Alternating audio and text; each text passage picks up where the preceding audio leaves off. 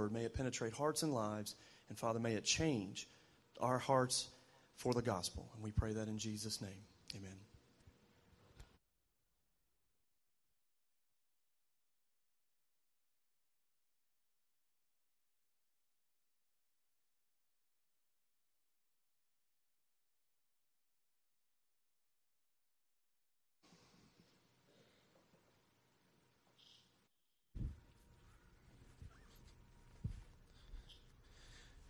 Amen. As we sang that last song in the preceding song and thought about the glorious work that God has done in redeeming us, it, it is indeed uh, an opportunity to reflect on how God chooses the least likely among us. He chooses the least likely according to us, to our culture, and to our world to redeem us, to set us aside, to give us and make us heirs of His kingdom, and to use us in His service. And as we come this morning, we are going to be uh, beginning a series of sermons called The Least Likely. And as we begin this morning, I want you to think, have you ever had a time in your life where you were in a group of people and you were picked first.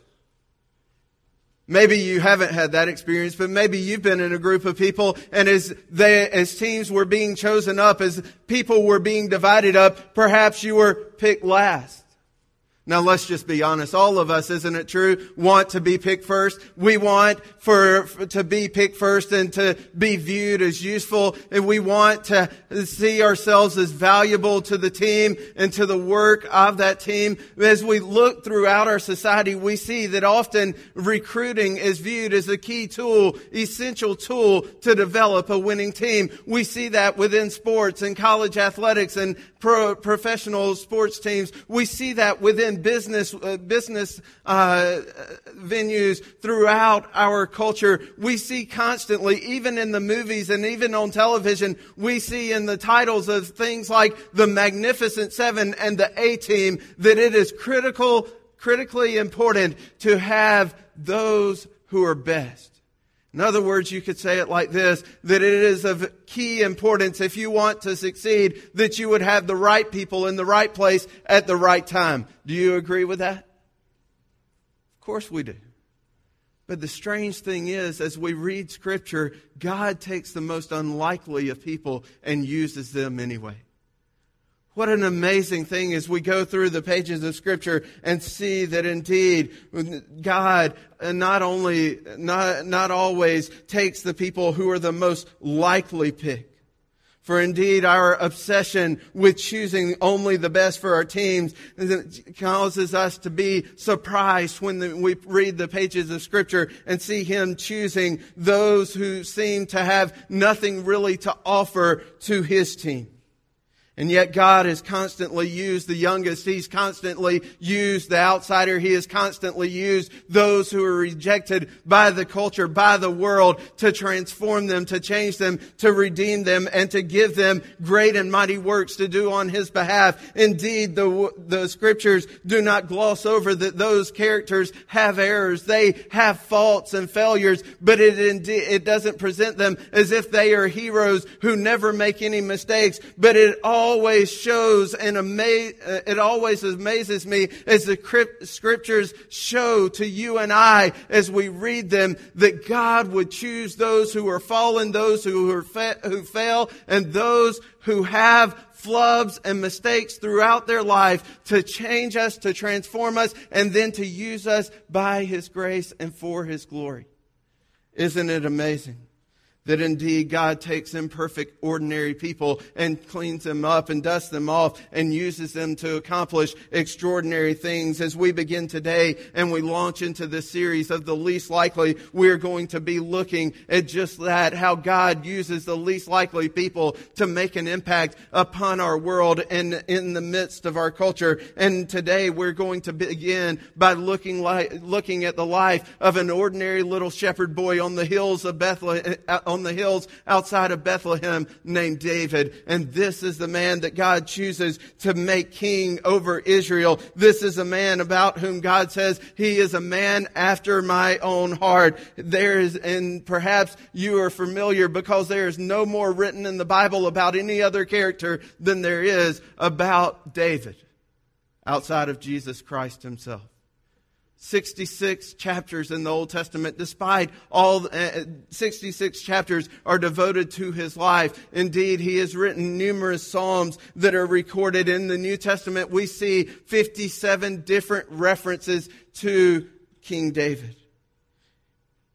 But he had an obscure beginning.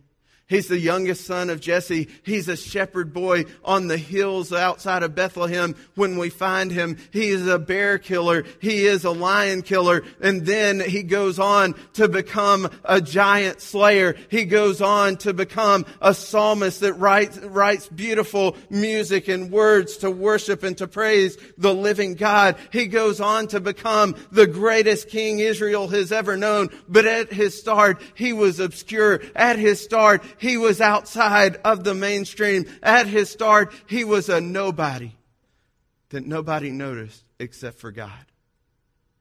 A nobody that nobody noticed except for God.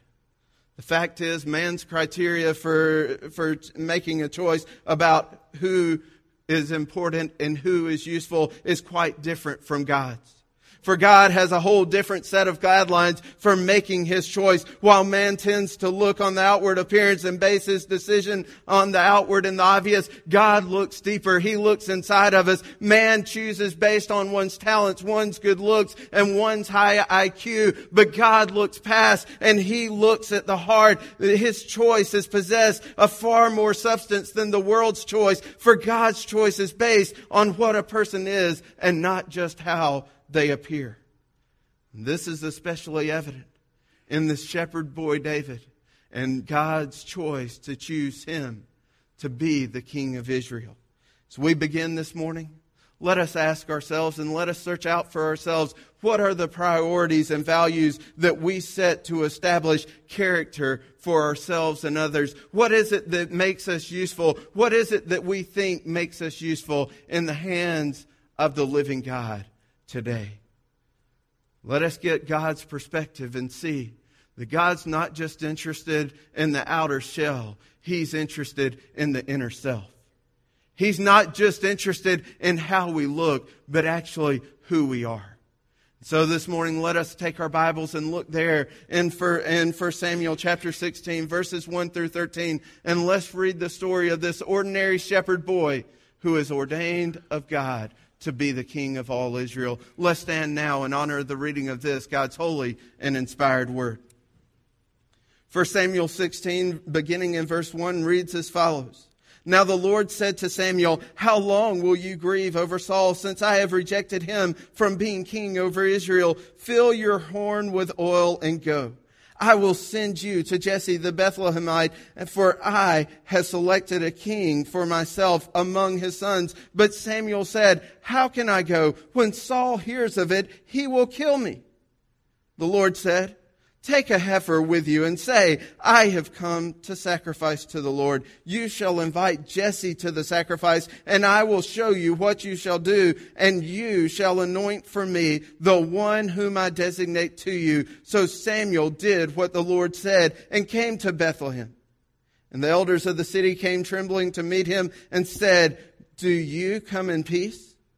He said, In peace I have come to sacrifice to the Lord. Consecrate yourselves and come with me to the sacrifice. He also consecrated Jesse and his sons and invited them to the sacrifice. When they entered, he looked at Eliab and thought, Surely the Lord's anointed is before him.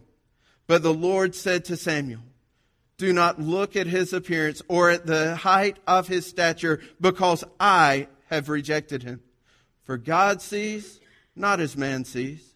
For man looks at the outward appearance, but the Lord looks at the heart. Then Jesse called Abinadab and made him pass before Samuel. And he said, The Lord has not chosen this one either. Next, Jesse made Shammah pass by. And he said, The Lord has not chosen this one either. Thus, Jesse made seven of his sons pass before Samuel. But Samuel said to Jesse, The Lord has not chosen these. And Samuel said to Jesse, Are these all the children? And he said, There remains yet the youngest and behold, he is tending the sheep. Then Samuel said to Jesse, Send and bring him, for we will not sit down until he comes. So he sent and brought him in. Now he was ruddy and beautiful, with beautiful eyes and a handsome appearance. And the Lord said, Arise, anoint him, for this is he. Then Samuel took the horn of oil and anointed him in the midst of his brothers, and the Spirit of the Lord came mightily upon, him, upon David from that day forward. And Samuel arose and went to Ramah. God sees not as man sees, for man looks at the outward appearance but the Lord looks at the heart. Father, teach us that this morning. Father, show us, Father, that you are interested not in our outer shell, but in our inner self. And Father, teach us to rely on you, to live honestly and openly before you, to live in your grace and by your glory and for your glory. And Father, we ask now, as always, Father, for those things that we don't know that you would teach us for those things that we don't have that you would give us, for those things that we are not that you would make us. And Father, we pray now that you would speak, Lord, for your servants are listening. Speak, Lord, for your servants are listening. In Jesus' name, amen. We see in this passage that God often chooses those that are the least likely by the world standards to accomplish great things for his kingdom. Indeed, it's not just our outer selves that impresses God and causes him to want to use us. It's our inner selves that are actually of most importance to God. And so it's not outward appearance that God bases his choice upon. It is the inner self, the true nature and character of one. It is actually who we are and not what we look like that matters most to the living God. And when it comes to value, and it comes to being useful in God's kingdom, we must understand God doesn't just want to see an outer shell. He want to, wants to see an inner self that is open and receptive to Him. So we come this morning, I want us to begin by looking back and asking the question, why was God choosing a king? Why was it that God was choose, choosing a king? Well, I want to lay a foundation so that you can under, clearly understand why God was choosing another king. You see, Israel already had a king. His name was King Saul, and he was reigning and ruling over all of Israel. But in order to really answer the question, why was God choosing another king? We have to go all the way back some years in Israel's history to 1 Samuel chapter 8. And there in the midst of 1 Samuel chapter 8, the people of Israel began complaining to God, crying out to God that they want a, a, a king just like all the other nations around them. In fact, one commentator says they have been on a long, slow drift from God. They're constantly moving away from the Lord. They are are constantly turning their back on their Savior, their sustainer that has delivered them out of Egypt and brought them into a new and promised land. They had gotten to the place where now they no longer wanted God as their ruler. They wanted a man as their ruler. In fact, 1 Samuel chapter 8 verses 1 through 5, it recounts the story something like this. When Samuel was old, he appointed his judges over Israel. His sons, however, did not walk in his ways, but they turned aside after dishonest gain, took bribes, and perverted justice. Doesn't sound like politicians of our day, does it? Never mind.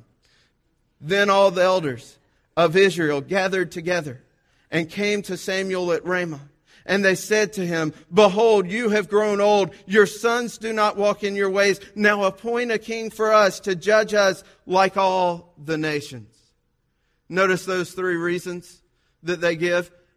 Hey, Samuel, first of all, if you don't know it, we just want to tell you you're old and you're about to die. That's what they're saying. Second of all, not only that, but your sons aren't like you. They aren't godly men. They aren't walking in the ways and the wisdom of God. They're different from you. They're bri- they're taking bribes. They're perverting justice. They're evil and wicked. Thirdly, hey, listen, all the other nations have kings. Why can't we have one too? To which, of course, every parent in the room says, well, if all your other friends are jumping off the bridge, are you going to go jump off too?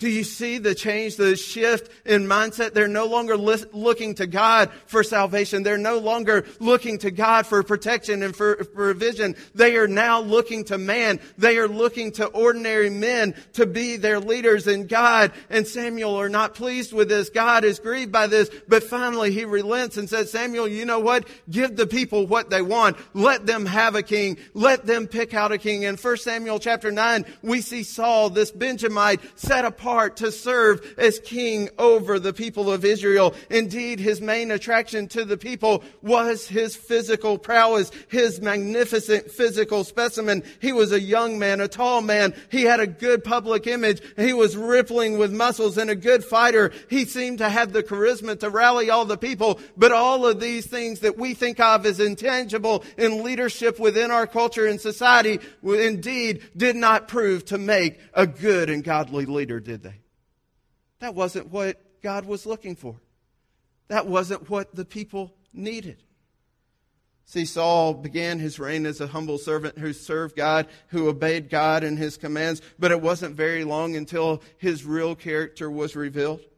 While he appeared pleasing and significant to men, he, see, he was always disobedient towards God. In 1 Samuel chapter 9, uh, in 1 Samuel chapters 9 through 15, Saul is presented as a proud man, a stubborn man, an impetuous man, an obstinate, obstinate man, and a strong-willed man. The, these character flaws ultimately lead to his downfall because of, and because of his deliberate disregard for God's word and his dis, disobedience to God's command, God rejects him and takes the throne from Saul.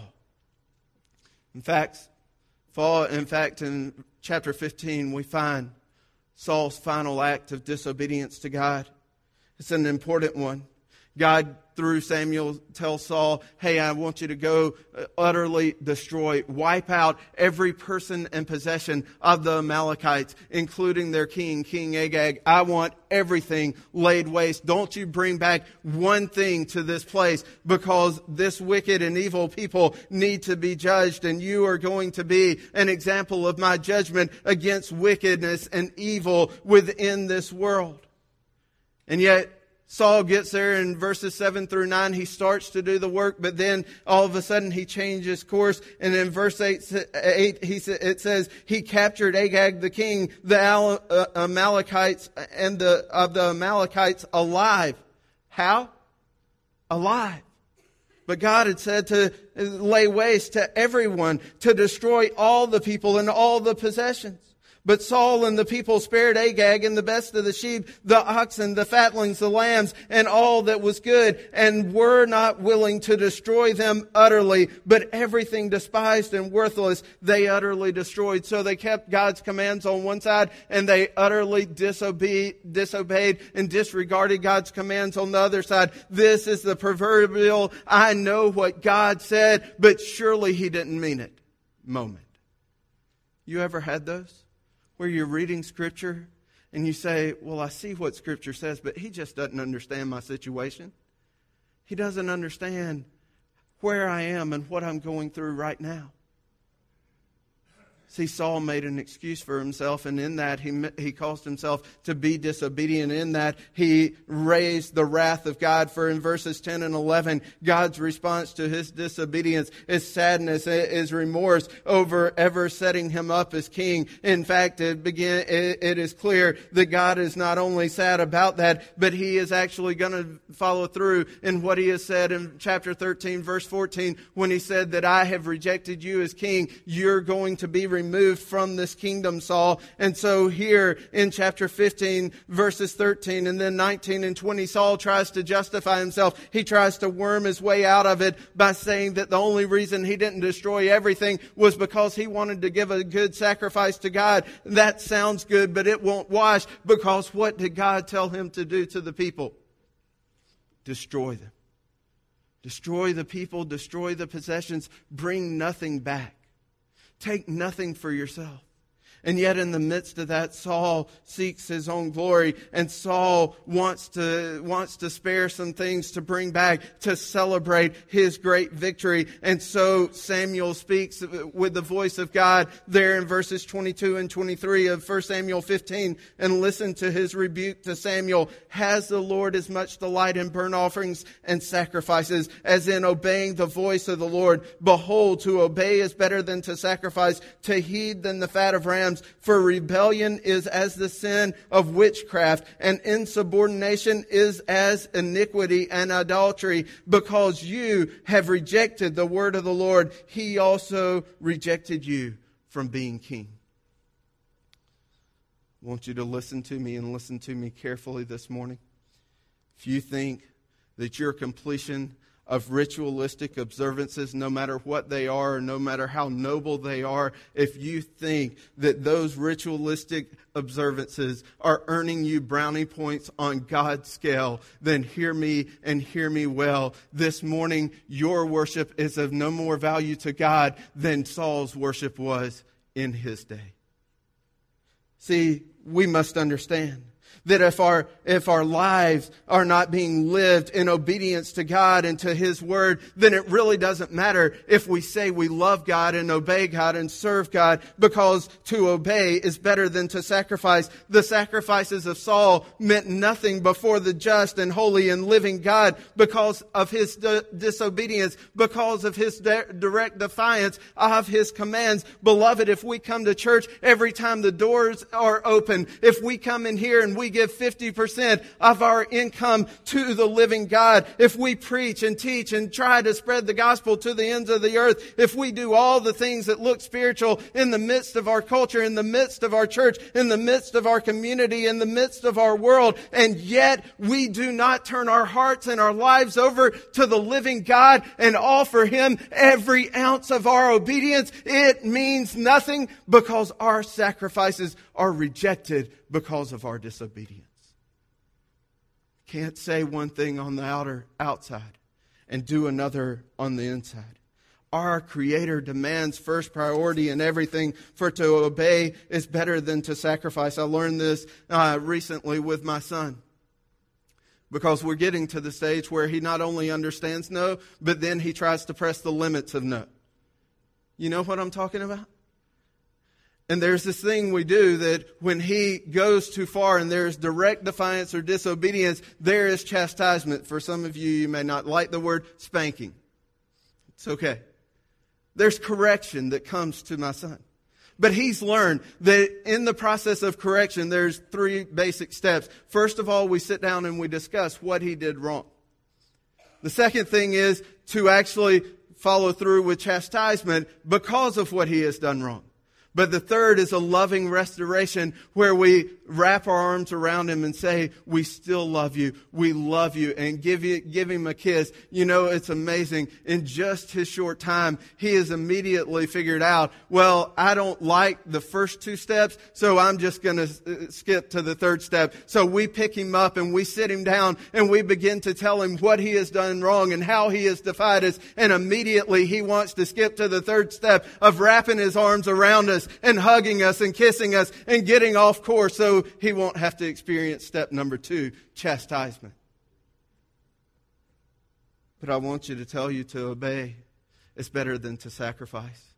See, we don't just want William to sacrifice, to wrap his arms around us and love us and hug us. We want him to actually obey what we've commanded him to do. And God is the same way with us. He doesn't want us to play games. He wants us to obey what He commands us to do. And so Saul's punishment is he is to lose his throne. Our punishment for disobedience and defiance of the living God is that we would lose our everlasting souls. Why was God looking for a king? Why was God choosing a king? He was choosing it because there was defiance and disobedience present in a hard hearted man, and it is present within each of us as well. But secondly, let us see now how God chose his king, how God chose his king. And we see that in this passage. For Samuel is upset. He's mourning the failure of the first king, King Saul. And now he is, he is told by God, listen, you need to stop mourning over Saul because I have set up another. I have called out another. I have set apart and sanctified another, consecrated another to come and to serve as king. And this time God is going to choose a man not on man's terms, but on his terms. And Samuel obeys God's direction to go to the family of Jesse to look over all these sons, even though he's concerned about his safety. He's concerned about his life. Hey, listen, Samuel, pick up your stuff, go to Bethlehem, go to the house of Jesse. I'm going to show you the next king. And oh, by the way, trust me.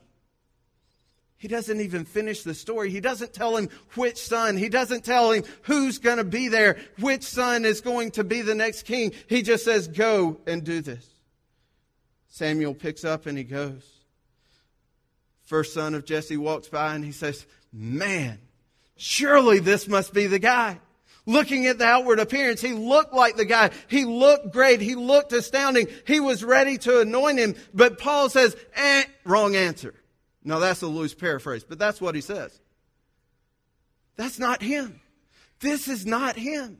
And then he shows us that indeed it's not the outward appearance in verse 7, but it is the inward appearance that matters most to God. Now in chapter 17, we are going to see why Eliab would have been rejected by God. Why would he have been rejected by God? Well, he was filled with jealousy. He was filled with cowardice. He wasn't a leader. He wasn't God's man. He wasn't willing to go and fight for the people. And he was very jealous of his younger brother who had been anointed king. So he didn't have the character that it demanded. But God says very clearly, the Lord does not look at the outer things like man looks at it. Because if you were to do it right now, if you were to anoint whoever you thought was right, Samuel, you'd choose the first one by. And I'm telling you, he's not the best for me or for my people. I want you to understand this one essential and eternal, uh, eternal principle. God does not see people as the world sees people. See, the world sees people as scenery or machinery. How can I use you and what can I get from you? But God says, you know what? I see you as my creation that I have loved that I desire to redeem, to restore, and to bring into my kingdom to have fellowship with. Aren't you thankful God doesn't see people the way the world sees people? Samuel goes through all of Jesse's boys, and finally, he, he, it seems that even the father Jesse has forgotten about his son David. Samuel says in verse 11, are there, or he says there in, uh, I think it's verse 9 uh, I'm sorry. The Lord, verse 11, I was right. Are these all the children? It says, are these all the boys? Are these all the children? Well, no, there's one more, but you got to understand, he's insignificant. He's just a shepherd boy out on the hills. He's the youngest of all of them. Surely it's not him. Uh, well, listen, I want you, Jesse, to send for him immediately, and we're not going to sit down. Well, how long, how far away was he? Hopefully he was very close. I don't know exactly how long they stood there because the Bible doesn't tell us, but we understand that they waited for David to come. And I love this picture. Can't you just imagine? All the other brothers are cleaned up. They're washed up. They're consecrated. They're ready for the sacrifice. They're ready to see the next king of Israel anointed. And in walks David out of the shepherd fields. Think about that for a second. He's still got the shepherd garb on and he still smells like those stinking sheep. God says, This is him. This is my servant. This is the one who is to be my king, the one who will be the next king. What an unexpected, unusual choice. We can't make this stuff up. We wouldn't write the story this way, but this is God's story. God is in the midst of this process choosing those who are the least likely, those who don't appear to the world standards to be the obvious choice. He chooses not based on their outer shell, but on their inner self. See, David would be anointed Israel's next king, but that would not have been the world's choice. He's too young. He's too inexperienced. He's never been into battle. He hasn't done anything to benefit the nation. What's he done except for stood out there on the hills outside of Bethlehem and watched sheep? What in the world are you thinking, God? But in the mind of God, he was not impressed by brawn or brains. He was impressed by a heart that was willing to serve him. In the mind of God, he saw and it made made perfect sense that this young boy would be the king he might use. God shows us through choosing David that someone that evidently was unnoticed by man, even by his own father Jesse, was noticed and important to the living God.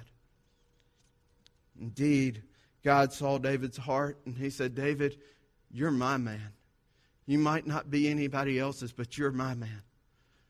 Wouldn't it be wonderful? Wouldn't it be great if we could look into the heart of the people that we come into contact with and really see who and what they are?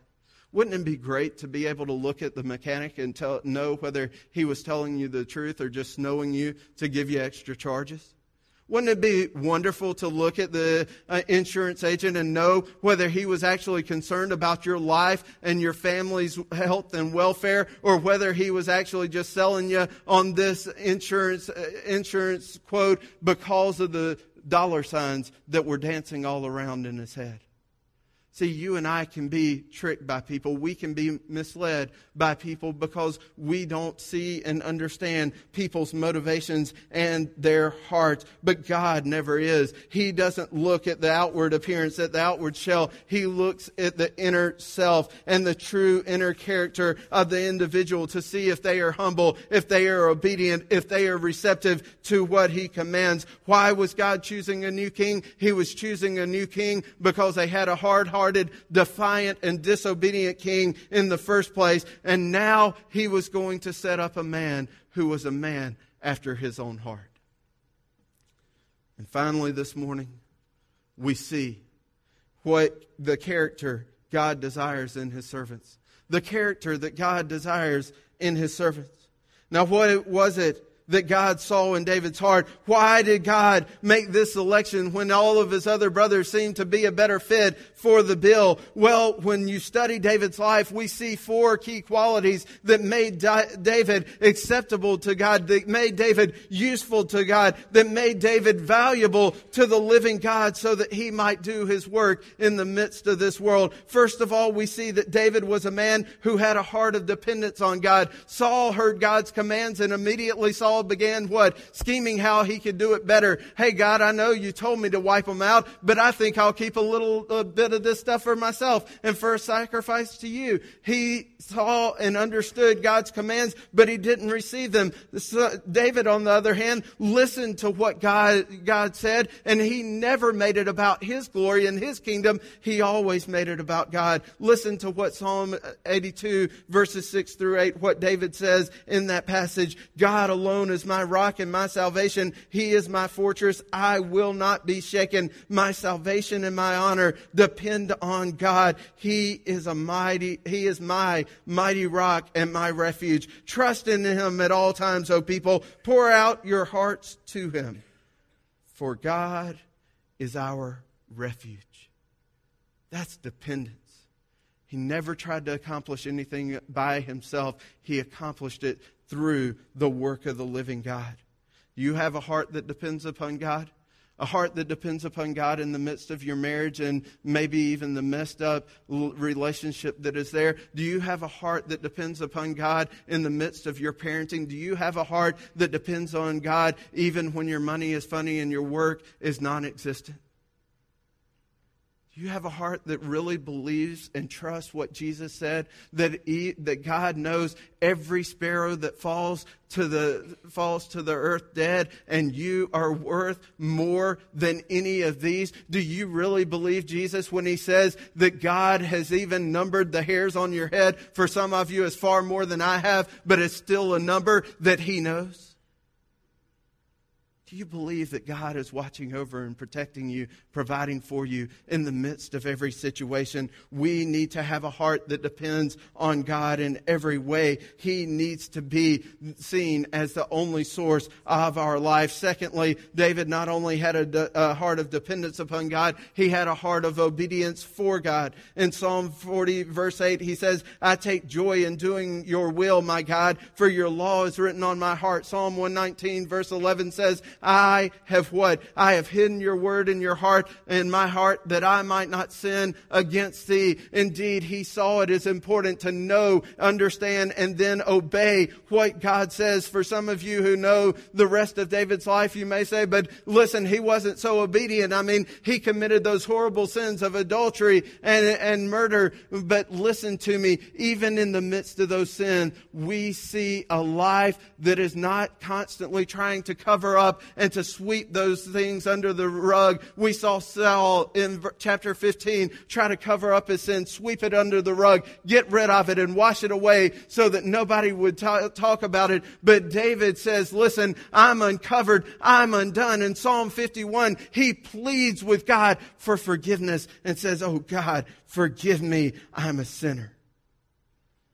See, David knows his own self and he knows his own heart. And he truly desires to be obedient to God. And when he has sinned where he has been disobedient, he desires restoration. See, God isn't looking for people who are perfect. He's looking for people who are pure of heart and obedient to his commands.